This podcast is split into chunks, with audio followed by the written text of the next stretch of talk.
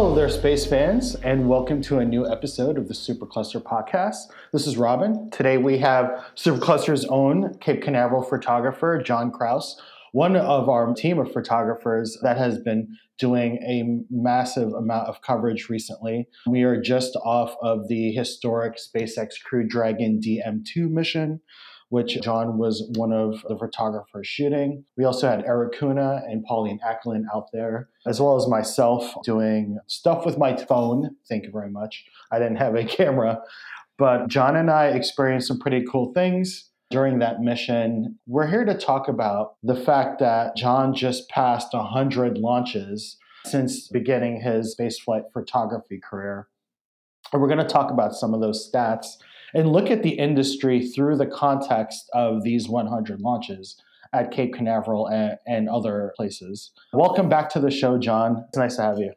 Hey, thank you for having me. I know that we've been busy working on DM2, where uh, and then there was another launch. Literally, we blinked right and there was that. another launch. It was crazy. Right now, funny enough, everyone knows Chris Gebhardt is also on our team as a contributor and he helps out with our launch tracker. And I think it was the couple days after DM2 got a notification on the Supercluster launch tracker app, which I haven't installed on my Google Pixel. And it said Starlink launch in 24 hours. Yeah. And I it immediately made me exhausted. Again. Yeah, there there wasn't much turnaround and as fun as this stuff is, it really is more exhausting to cover than it may seem yeah. when you just view our coverage because right. you know, if a launch is at like 4 p.m. or 3:30 p.m. like demo 2, we're out there hours before that. You right. know, what what seems say there's a morning launch at 10 a.m. Well, we're getting there at 5 or 6 a.m. And it, it gets worse the earlier in the morning you go, and it gets to a point where you're almost just staying up all night. So right so covering this stuff is exhausting, but it's it's equally rewarding. And I think we saw that with demo too. Just to see Bob and Doug get into orbit safely and make it to the station, you know, that kind of superseded all of our coverage. You know, it, it was about that mission, and it was just right. so great to see them see them make it to orbit. Let's go back and before we talk about your hundred launches, let's talk about DM2 and the whole circus of events that went around that launch. Let's start way back with the fact that we are still in this pandemic and everything when it came to the media and the setup and the activities at Kennedy Space Center revolved around the fact that we're in this pandemic. It limited the amount of media, it limited the opportunities to take photos, it limited a million different things. But, John, why don't you tell us from your perspective what the setup was like and you know what went down. Yeah so it was it was an unfortunate but understandable set of circumstances with demo 2 because it's such a huge mission. You know you have this ideal in your head of how you want it to go and you think you're going to get all this great access and great shots to get all these you know new angles and new coverage because it's the first time we've seen crew launch from the cape. There's so many sort of new aspects of it but right you know, the pandemic kind of just limited our access. And I actually, it was, as you know, a lot of logistical circumstances, but I ended up right. not being badged through KSC for this mission. Right. Jim Williams of the 45th Space Wing over at Cape Canaveral Air Force Station was very kind in hosting a set of media that KSC could not accommodate. So right. there were a lot of media members that were kind of stuck without access for this mission, but the the Air Force kind of came in and, and granted us access to a a viewing area on the Cape side that was actually it was a little farther than the press site, but it was a great unobstructed it view. Angle. It really yeah. was a good angle, and at the end of the day, we still got to have a great seat to a historic launch, and I was right. still able to get some stuff I'm really happy with. Right, and obviously, as everyone knows, that first launch window did not. There was no launch. Oh no! And we were out there for a pretty long time, and yeah. that day it was just really tiring and we all knew it was not launching that day. It yeah, I think I think we all consensus. pretty much knew. Yeah. Yeah, it was a pretty wide consensus. We were all really surprised that the president flew in because yeah. we were almost certain that it was going to be scrubbed for the day and yeah. yeah. And he flew in and and it was scrubbed and then we came back on Saturday three days later. Morning. Yeah. Right, 3 days Which later. I think I think that's an interesting dynamic that we don't see often because we're so used to scrubs being a one day turnaround, maybe right. two, that there was this kind of weird limbo of like, at least for me, like, what do we do? Because our yeah, entire yeah. lives have been surrounding right. demo right. two. And then, but it was, it was, I will say, it was nice to have more than a six hour break of, you know, going home, going to bed and waking up and doing it again. Yeah, I, I enjoyed it. It yeah. was definitely needed because of all the work we had to do. Yeah. So that was great. And Saturday was also looking very suspect. Yeah. Before it was pretty similar. Yeah. yeah. And I have to be honest, I did not think it was going to go Same. until around the time they committed to fueling. Once they they committed to fueling, I was pretty confident that okay, they must see a gap. And then I think somewhere around that time, give or take 10 minutes, they said weather went up to 70% go. Mm-hmm. And then where I was, it started clearing. And I was pretty confident that barring some last second lightning strike or last second technical issue, I was confident they were going to go. But until I saw it ignite, it was just yeah, anxiety and anxiety of waiting. Yeah. Oh, it was crazy. So that first day that it scrubbed, I was out there on the grass right by the countdown clock and the American flag. And I before the launch and the final hour of countdown, I completely missed Doug Hurley and Bob Behnken being driven in the Tesla. Oh, you missed that? I missed it because I was a little bit further away and I didn't uh-huh. get a warning. I was doing a bunch of live shots with a couple of different news stations and a couple of organizations that were doing live streams because not many people were at Kennedy. So yeah. I was trying to help out folks with their live streams and doing remote, you know, remote correspondence from yeah. Kennedy Space Center. So I was doing as many of those as possible. And I was not watching the live stream like everyone else. So I missed them driving by.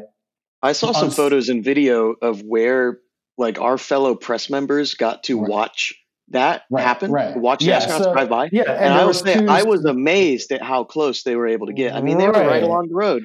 And yeah, some people exactly. got some great pictures and video of that, which I think was cool because I think only three or four media photographers were invited to cover the crew walkout. So I'm happy that at least some of the colleagues we know were able to see the the drive by at least. Yeah, and because of the positioning of the road, there was actually two moments where you could get a real close up drive oh, by. Yeah? And I know that on the mound where our colleagues like Emre and the Florida Today team and you know Orlando Sentinel, they they're on the mound at the press site. Yeah. I think from their position, there was a really good drive by spot because I saw Brendan Byrne, he had a photo or video where Doug is waving at him, which is really cool. That's so cool. Yeah. And so anyway, on the second day, I was with my buddy Daniel Oberhaus, who also is a contributor to Supercluster. He came down from New York City. It was me, him, our buddy Craig, and Amy, and a couple other folks that we know. Craig had came down from Chicago and Chris Gebhardt was doing a live stream for NASA spaceflight just a few feet away from us. So we were hanging out, and then James Gleeson, SpaceX comms director, comes over and waves myself and Amy over to him, and he walks us over to the street or the roadway where Doug and Bob came driving by, and Doug also waved at us. It was awesome. That's so cool. Yeah, it was a really cool moment. I got it on video and I was able to post it. So yeah, I'm kind of glad I uh, the, for the second day because I got to see that really cool moment. Yeah, I think the really exciting. One of the harder things for this mission for me with my coverage, I haven't talked about this publicly yet, but because of the the access that I didn't have through KSC, I actually couldn't set remote cameras for this mission. Right which was disappointing. But and we tried the, everything. Let's just oh, put that trust out us. There. We, we tried. tried we tried. Everything. If you can think of a permutation through whatever entity yeah. or situation, we tried it. But yeah. even more disappointing, and I guess this is this kind of speaks to the pandemic, and given that astronauts do quarantine before launch anyway. I didn't really get to photograph the astronauts before the launch. I did get to see them and photograph them in January at the in-flight abort mission, but right. you know, I didn't get to shoot the walkout. I didn't get to shoot anything like that, which was disappointing. But you know, it's just kind of we were a slave know, to I'm, the I'm grateful for grateful for what I got at least. Okay, and let's talk about that because obviously we did our mission coverage, our launch, our liftoff photos. You did a great streak photo. Your your in flight like that photo was really popular and it was pretty epic. But let's talk about after launch because even though you were with the 45th, Jim was able to get some of you guys over yeah. to the vehicle assembly building for the post launch yeah. speeches. Now, yeah. listen to this setup. It was planned for a couple of days before President Trump was going to give a post launch celebratory speech inside the vehicle assembly building. The vehicle assembly building is that huge, monumental single story structure you see at Kennedy with the huge meatball and the American flag on it. It's a really iconic historic hard building. To, hard to miss it for hard sure. Hard to miss, yeah. So they set it up in there. And for the week before liftoff, we've been coordinating with various KSC White House press people getting us batched for this particular event. And well, and obviously it didn't happen on Saturday. Um, it didn't happen mm-hmm. on Wednesday, but ended up happening on Saturday yeah. after the second launch attempt. So, John, how did you guys even get in there? Because like Jim set it up for yeah. you guys to be bust over right after liftoff. Yeah, I had no clue that I was going to be able to attend that until I think maybe two days out. I think right after the the scrub, Jim started organizing to allow the people that didn't get in at KSC but got into the Air Force side to be able to attend that. So we, at like T plus three minutes, had to throw all our gear into our cars and then caravan across the Air Force Station to the Kennedy side to mm-hmm. then get bussed to the the vehicle assembly building. It definitely was great to attend that because you know Elon was there and I got some great celebratory Elon shots of him. Yeah, you know, check out and celebrating if you're listening, check out the Supercluster Instagram or John's Instagram. There's some really cool celebratory moments with Elon. And he brought his mom, his brother, and his sister to the mm-hmm. launch, which is really cool to see. Yeah. And having those images from that speech and press conference in my kind of final gallery of demo yeah. 2 really sort of rounded out the coverage instead right. of just having shots from five miles and nothing else it really did kind of add variety to my to my coverage at least. Yeah, I agree, and it ended up being a really special for Supercluster to post those photos too. And we actually just posted a gallery on our website. If you're listening to this, yeah, Crew check Dragon, it out. Yeah, Crew Dragon and photos. It's John, Pauline, and Erik stuff from the mission. So fun story. When you were being bussed within three minutes of liftoff.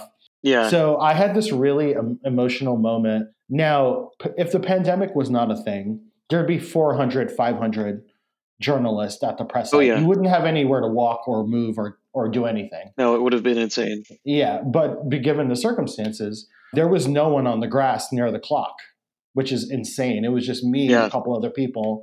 And a lot of the Kennedy Space Center staff came coming out, you know, 10 minutes before launch, they came out into the lawn. Astronaut Leland Melvin came out. It was really cool to see a couple people out there getting really stoked for the liftoff. But when liftoff happened, you know, I was out there and my one of my good friends, Daniel, like I said, was there. We, you know, gave each other a celebratory look because we couldn't like hug each other or anything. Yeah. But it was a really great moment and really emotional. And then I walked away from the grass and the countdown clock, and someone came up to me and handed me a White House press pass. It said, huh. it said, it said actually White House press, press pool, right?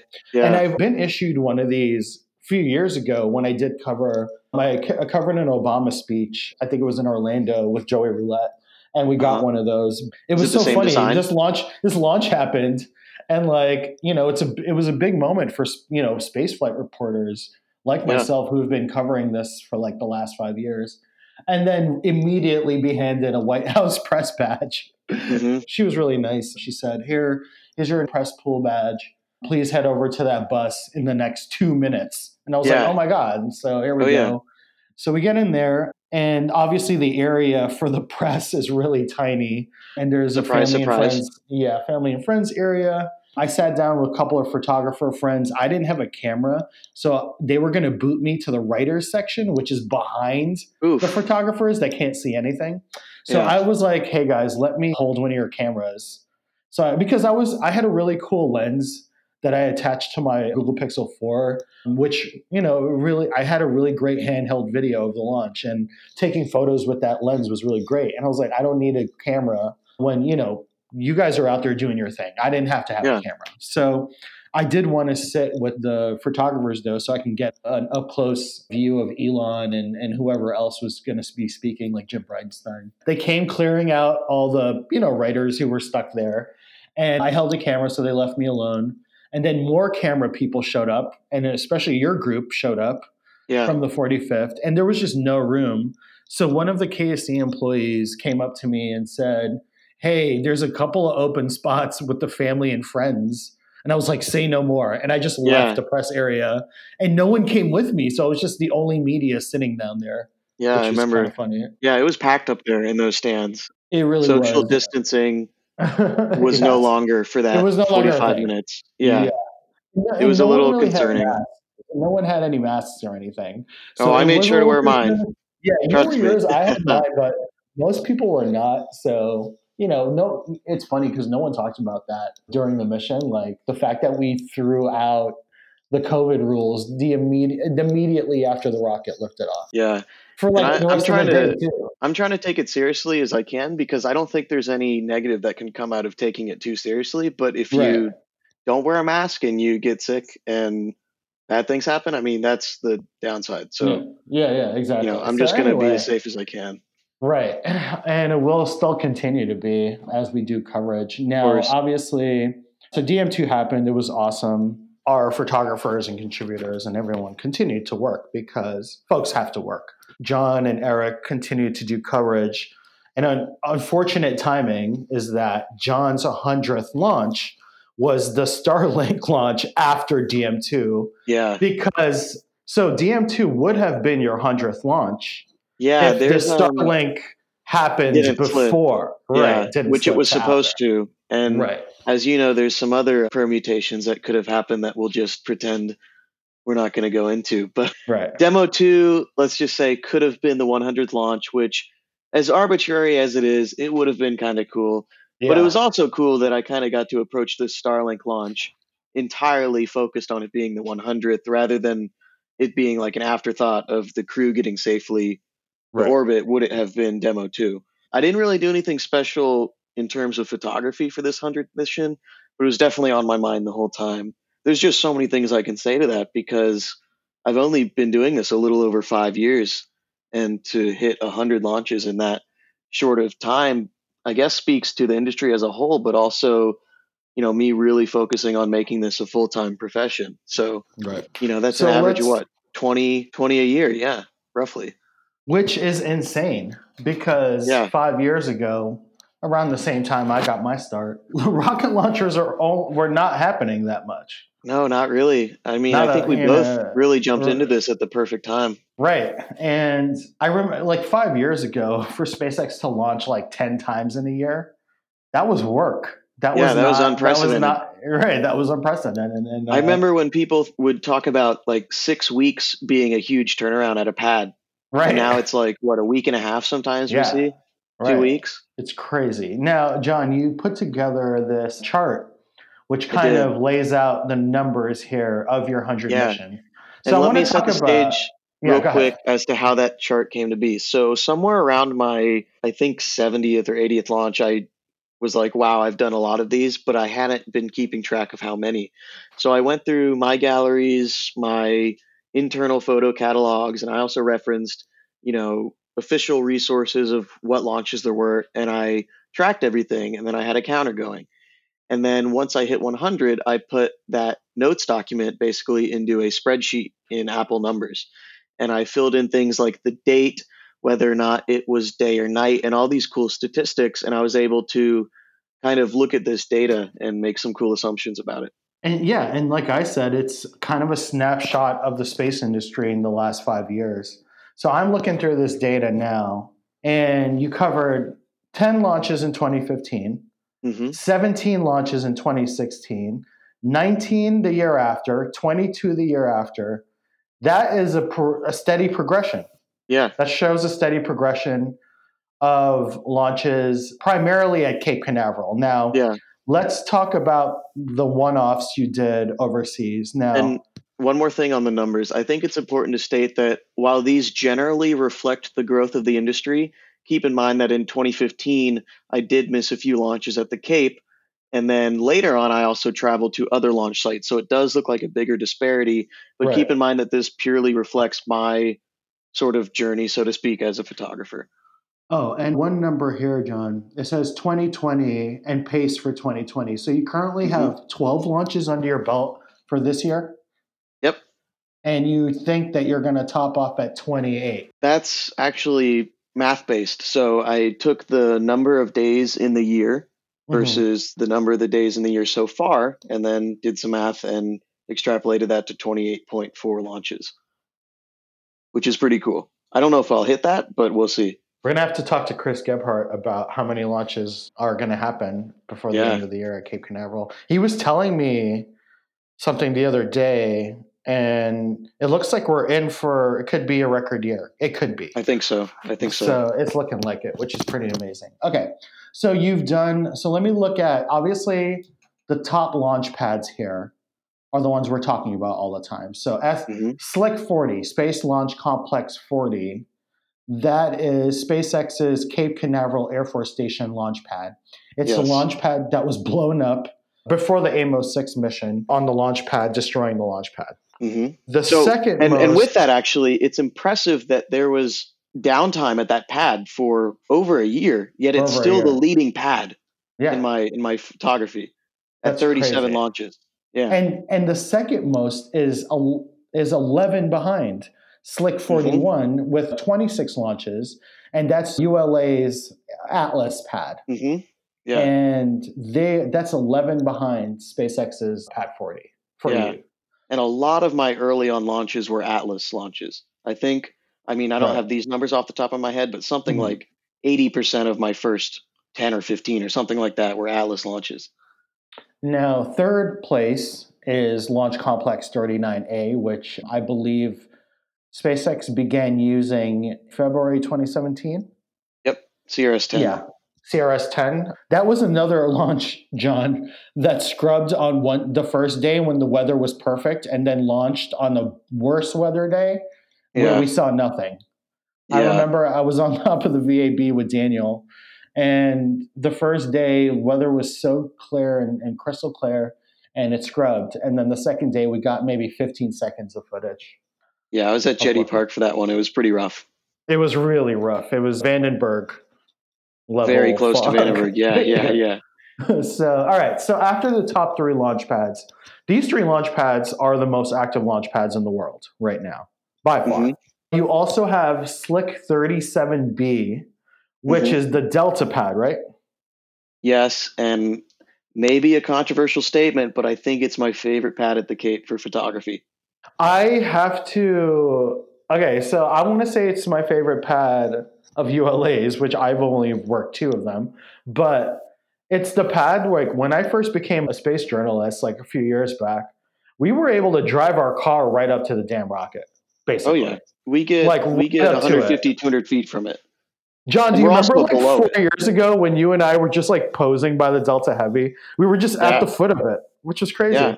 It's wild. We were able to park our cars anywhere around the, the launch pad to set up our cameras. And it was just like a really cool thing to do to oh, be oh, yeah. that close to the Delta because it's humongous. Great, great variety in angles and yeah. different types of photography you can do. I remember ULA used to give out these giant magnets that you put on the side of your car yeah, to make yeah, it official. Yeah, that was really cool. Okay, so 37B, and I'm going to go down the list a little bit here to the Ariane 5 pad. Mm-hmm. Because I think the last time we had you on the show to talk about, you know, your photography, we mentioned the Ariane 5 pad, but we didn't really talk about it. So like how did that whole thing go down? Yeah, so fellow launch photographer Trevor Mahlmann and I were sort of hosted by the European Space Agency and Ariane Group to travel to French Guiana to photograph an Ariane 5 mission in November of last year. Mm-hmm. And that launch complex is really cool. And we got really great access in that we could set cameras literally on top of the flame trench looking down at the rocket. So I've only shot one from there. I hope to shoot more from there in the future, but that has to be in my short list of incredible launch memories. We have the James Webb Space Telescope mission coming up, hopefully soon. And I think that'll be Supercluster's first French Guiana mission because that mission is launching from there. And obviously, we want to be there. And I think for I think it'll be the biggest mission launching from there in a long time. For sure. And, uh, and the launch pad's going to get a lot of attention, and it'll be fun to see and nerve wracking as hell. Yeah. To watch huge, James Webb huge launch. mission. Yeah. Yeah, and one mission where like we can't lose that payload. no, I mean so much has to go right. Right. So, but I'm I'm right. thankful I've been to that pad already and have the kind of experience of the locations and angles and whatnot. Yeah, because most of us going down there, it'll be our first time, like mm-hmm. my like myself. So yeah, it'll be an interesting learning process for many of us that are used to covering big mission flagship missions at Cape Canaveral. All right, so we have a little list here. It's it's labeled spaceport. So you have 95 of your 100 launches is from Cape Canaveral, which you know that yep, sounds right. Yeah, you have two from Wallops. Now those are mm-hmm. both what what launches were those? Those are both Northrop Grumman Antares launches to resupply mm-hmm. the International Space Station. Nice. Both and those last are, yeah, year. Cygnus, right. Mm-hmm. I mainly covered Cygnus when they flew on Atlas. Mm-hmm. Because before Northrop bought Orbital ATK, Orbital ATK suffered a mishap with their Antares and they were grounded for a long time. Cygnus had to fly on Atlas during that Which I think downtime is a great testament to ULA for being able to accommodate yeah. that so quickly. Right. Those are great missions to work. We used to suit up and visit with Cygnus in the clean room before liftoff, which was really great. Still never done a clean room event. Really? That's really yeah, surprising. It's, it's just one of those things, just schedule and credential wise, I just haven't done yet. We recently learned because, and this completely slipped my mind, that we missed the JPL clean room visit with the Mars Perseverance rover. Yeah. There was supposed to be a clean room visit at Kennedy, but because of COVID and whatever, they Sounds already, right. yeah, I think that's all, like, I think the, it's been encapsulated already. There's not going to be another clean room, and that's that. So yeah, we missed out on that one too, sadly. Okay, so you have, like I said, 95 Cape Canaveral, two at Wallops, two at Vandenberg. Can I assume those are Iridium launches? Neither of them were actually. Really? Atlas. Yes. So they're both Atlas. No, no, no, no, no, no. So one was a Falcon launching SAOCOM 1A. Oh, and then the other one, the other one was the final Delta 2 launch. Right. Okay. I yeah. forgot you went over there for that. Yeah, it was worth it for sure.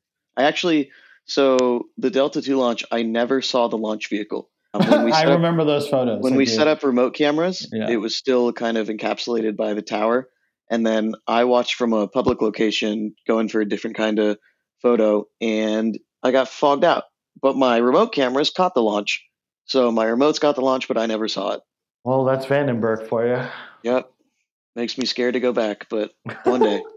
So you have your list out here by provider, and I think wait, we got one more pad. We got one more pad.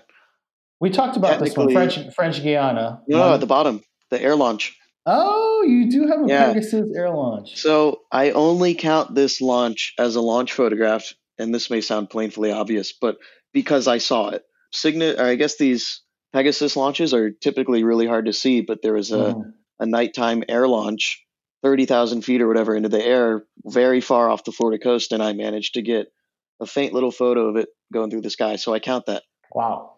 And yeah. you know, for our launch tracker, we're trying to figure out like, okay, is the launch happening from the Mojave Airport, or is it happening from the air? You know what I mean? Yeah, it's, and I it's think weird. The, I, the notion is probably going to be the airplane is the launch pad, kind of. Yeah, it's a mobile yeah. launch pad. That's the that's the thing. So yeah, it's kind of a new thing we have to figure out, especially with Virgin Orbit. Yeah, for uh, this, I do consider it a Cape Canaveral launch just because it took off from the Cape and it was still pretty close to the Cape when it happened. Yeah, definitely. Okay, so moving on to provider, and I think these numbers are pretty obvious. I think these are the top line numbers that we're always talking about in the industry. For your 100 launches, 60 of them were SpaceX. 34 mm-hmm. was ULA, four was Northrop, one was Orbital ATK, and one was the French Guiana Ariane group. Yeah. Launched. And there's and one asterisk. snapshot. That is a snapshot of the industry. There's one asterisk on that. So I do count the Orion Ascent Abort 2 test as a right. Northrop Grumman mission because they provided the vehicle that the launch boosted, vehicle. Yeah, yeah. so it, it, was sort of provider vehicle provider. Some yeah. could argue like that's a Air Force or NASA mission almost, but I did just count it as Northrop. No, they're the launch provider because it was on their projectile. So true. True. I remember that launch. It was pretty amazing. A lot of folks went to Jetty Park. You, your photo was pretty epic. I remember my favorite your photo last year. Yeah, of the Orion just midair on its way down, right?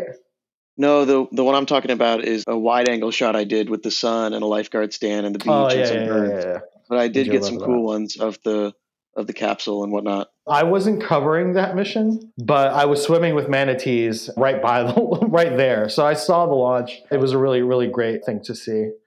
But it's funny that you you labeled that provider as Northrop Grumman rather than NASA or something. Yeah, it just felt right. Yeah, some people would label that a NASA launch though. Yeah, I actually did ask around some folks that we know, and most people said Northrop would be the best choice. So, yeah, no, that's smart. One big, some of the bigger ones here. Obviously, this recently changed. You have a crewed section, uncrewed ninety nine, and crewed one. Yeah, Obviously, that was kind of just facetious, but I thought yeah. it was kind of cool to. Well, that was that my out. first. That was my first crew launch too. So. Was it the first one you ever saw, or first one you covered? Oh, that's true. So when I when I was younger, I'd watch shuttle launches from like you know not like up close, but I, I would see shuttle launches. I would yeah, I would want to say like maybe seeing three and four off in the distance, but I but as a reporter or someone who had to cover these missions, that was my first. Yeah, same. I grew up watching shuttle launches because I've lived here my whole life on the Space Coast. So right. actually covering a crew launch is a lot different than watching it from you know 30 miles away. So yeah, it's it's something else. And and John, I, I'm really terrible right now. I don't have this date pulled up, but we're looking at the end of the year for the next one, right? Yeah, sometime I think late August, right? Yeah, yeah. So we're yeah. looking. I don't know if it's that soon, but I know that these these crew dates will never mean anything until a couple months out. So we're so maybe we a week looking, out.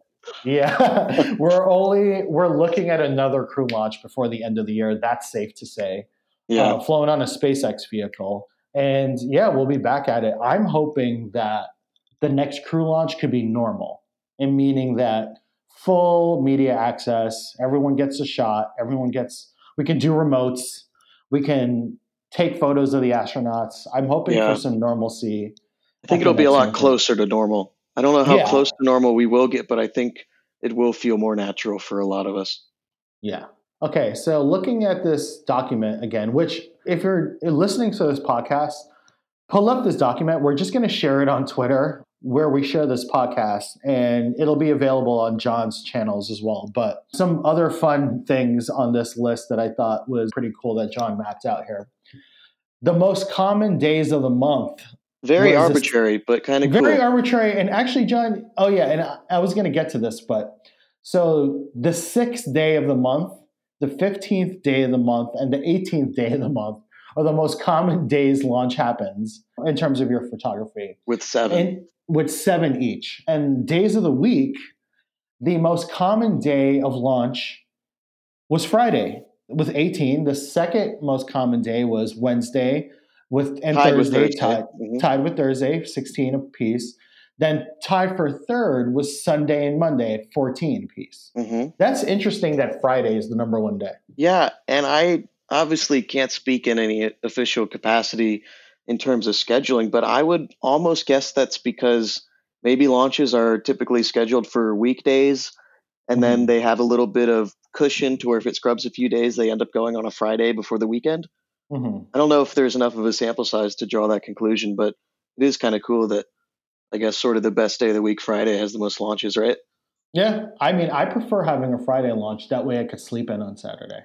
Yeah, because like and then one earlier, other, they're so exhausting. yeah, you know? and one other thing that the day of the month chart shows, I've actually never shot a launch on the thirteenth. That's good. Let's yeah. avoid that. Yeah, let's avoid that. I wanted to bring up the most important category here, or well that's funny because the most important category is titled category. We're looking at the types of launches. Now it's listed down commercial military space station weather solar system. But let me explain what commercial means. Commercial is a private company hiring another company to launch their product right? Mm-hmm. is that a good way of putting it? Yeah. So your number one type of launch listed here is commercial at 38. Mm-hmm. Now, an example of that is SES satellite or COM, yeah. a, sa- a, satellite sat. provider, yeah, launching their, their satellite on a Falcon 9 rocket or yeah. on a ULA rocket. Mm-hmm. And I count Starlink as that too, obviously. So eight yeah, of because SpaceX is its own customer there, especially the way I'm hearing the company is being sort of separate from SpaceX in a way. It's going to be its own business, so it'll be like one sec, one part of a business using the other one, mm-hmm. which is very interesting, and that can be a whole epi- podcast episode in itself. But oh, yeah. commercial launches most popular, and if I had to categorize my last five years covering space, a lot of the missions I covered were random satellite missions. But if you're covering a random SpaceX satellite mission, you're getting the f- first landing of a rocket. You're getting the mm-hmm. first reuse of a rocket. You're getting all these historic milestones against what are kind of routine satellite deliveries. Yeah.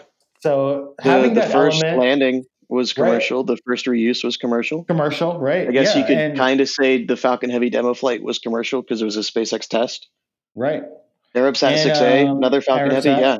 Right. So these commercial launches actually provide a lot more circumstance and drama than you usually expect. And sometimes it's, you know, I, even little milestones like, oh, this is the hottest reentry they've done so far, you know? Yeah, that's still a point of something yeah, right, exactly. And now we have fairing recoveries and, you know, there was a couple expendable missions where they're like, all right, we need to see how hard this booster is going to hit the water. Yeah. You know what I mean? Things like that. And there was always a fun component to what would usually be seen as a boring satellite mission. For sure. Okay, so we have commercial, and right after that is military. Now, this speaks to the industry itself. In 2015, SpaceX sued the Air Force for fair competitive bidding against ULA. And you saw ULA go from having a monopoly on military missions to sharing that responsibility with SpaceX. And mm-hmm. both industry providers started launching a lot of military missions, and SpaceX has done quite a few already. Falcon Heavy STP-2 was an Air Force yeah. mission. Yeah. You know? So these are it, this you know this data point right here shows you that space exploration is still largely driven by the military and the public sector. Yeah. And these companies like ULA and SpaceX that is the meat of the dinner. That is these contracts with the military are so lucrative and at times become the end all of their business. You yeah. Know? And I think it's worth noting that like these are technologies that help keep, you know, our troops safe in combat and by turn right. keep us safe. And I believe just looking at the chart that I would have lumped the few GPS missions that I've shot as military because they're military operated, but it's a civilian usage at the end of it. So you know, we can thank these launches for enabling GPS on our phones. And I think a lot of a lot of this speaks to disaster disaster recovery as well, and for sure communications and crisis engagement and things exactly. like that. Number three on this list. So the military, you had 26, and then right under that, space station, num- that's 22. So let me go ahead and guess this. You did CRS five to 20 for SpaceX, and that's 14 launches plus 10 ULA slash Northrop? It's I don't know the exact breakdown, but I shot CRS six. I did not okay. shoot seven. I was out of town. Well, seven um, doesn't count. I guess I wouldn't have counted that anyway. Yeah. Although may, I would have ca- actually, I will say I would have counted that as a launch mm-hmm. toward my total count. But that's a. It doesn't matter. It didn't happen. But just just a reminder to our listeners: CRS seven exploded flight mm-hmm. after a minute and a half or something. So I shot CRS six, did not shoot seven, and then I mm-hmm. shot eight through 20 mm-hmm. I shot two Antares. I shot a couple, maybe three Atlases going to the station, mm-hmm. and I count both demo one and two as space station. There's another category below. Uh, called, I forgot about those two. Yeah, called okay. demo slash test, but I consider demo one a space station mission because it obviously went to the station. Okay, so I wasn't too far off then. Yeah. Okay, yeah, I see now you have the demo test. So, okay, so when it comes to the demo test, you have DM1, DM2, because DM2 made it to the space station. No, I don't count either of those as tests. I count those as space station missions. Oh, so they're counted as space station. So members. demo okay. and tests are in-flight abort, Orion okay. Ascent Abort two, and the 1st uh-huh. Falcon Heavy mission. Wow. Okay, that makes a yeah. lot more sense. Okay, so the the two the DM missions that made it to space station are counted under yeah. space station. Obviously. I, okay. I guess you could have also counted those as tests, but I I wanted yeah. the well, primary the category. Yeah. yeah. Yeah. Okay, and demo test. Falcon Heavy. What were the other two? In-flight abort and Orion abort, abort okay. two. Which it was hard to break all this down. I could have yeah. had more categories, especially right. with weather and Earth, because I count the GOES satellites as weather, and then I count one mission, which was actually my first Falcon 9 DSCOVR. That was mm-hmm. an Earth monitoring thing. So I just lumped those into one thing. They're kind of all observing Earth. So I counted them as weather and Earth as one category. Okay, that makes sense. Now, what's this last category here? NASA comms. It's a TDRS mission.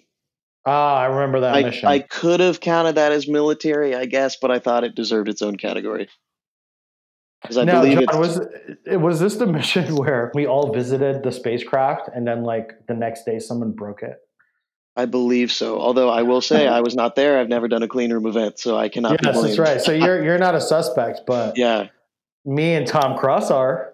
Yeah, because we were there, and you were there. I remember we were there during the day, and we started hearing from sources that night that the satellite was broken, or the you know, and we we heard there was an incident, and obviously it was one of the workers, not anyone who visited.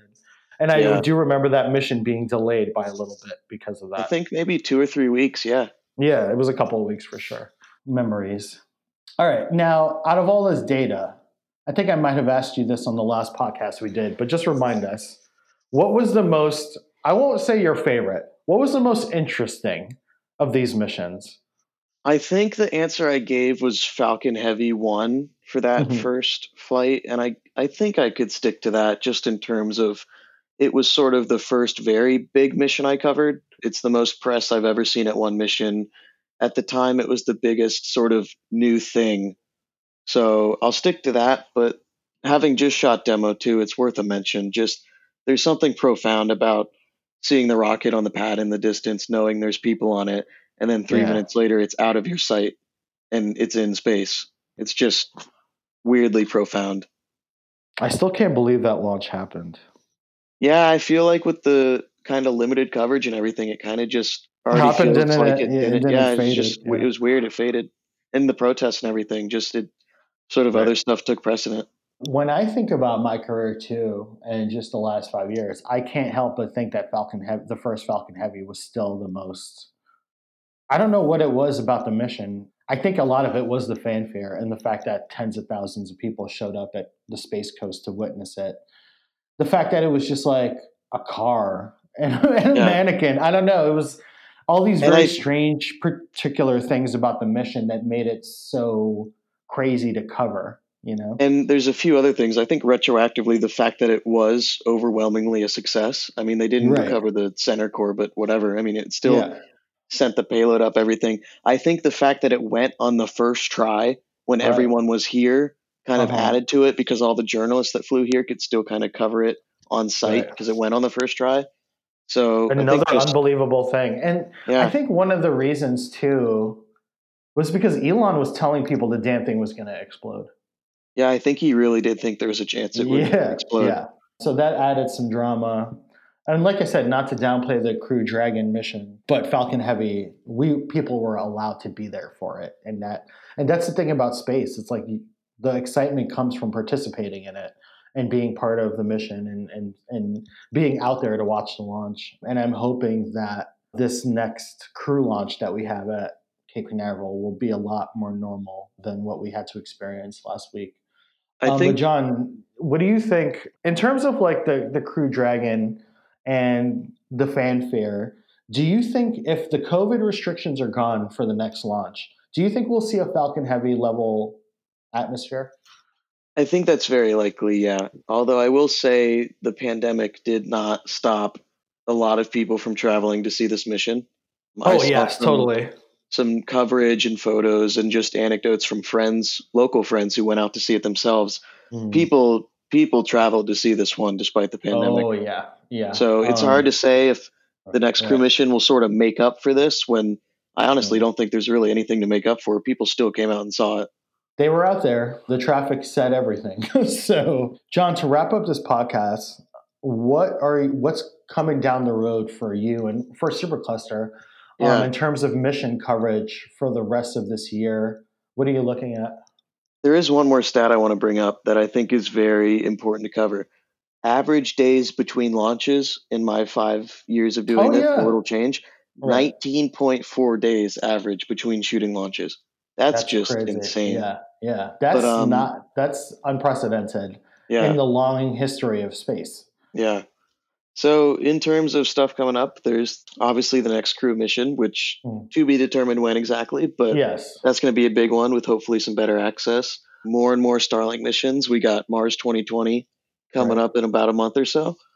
So, if there's anything there's, else I'm missing, feel free to to chime in. But I'm just going to be exciting from DM2 and need to regenerate my brain. Yeah. But the next thing I think for everyone is Mars Perseverance, which mm-hmm.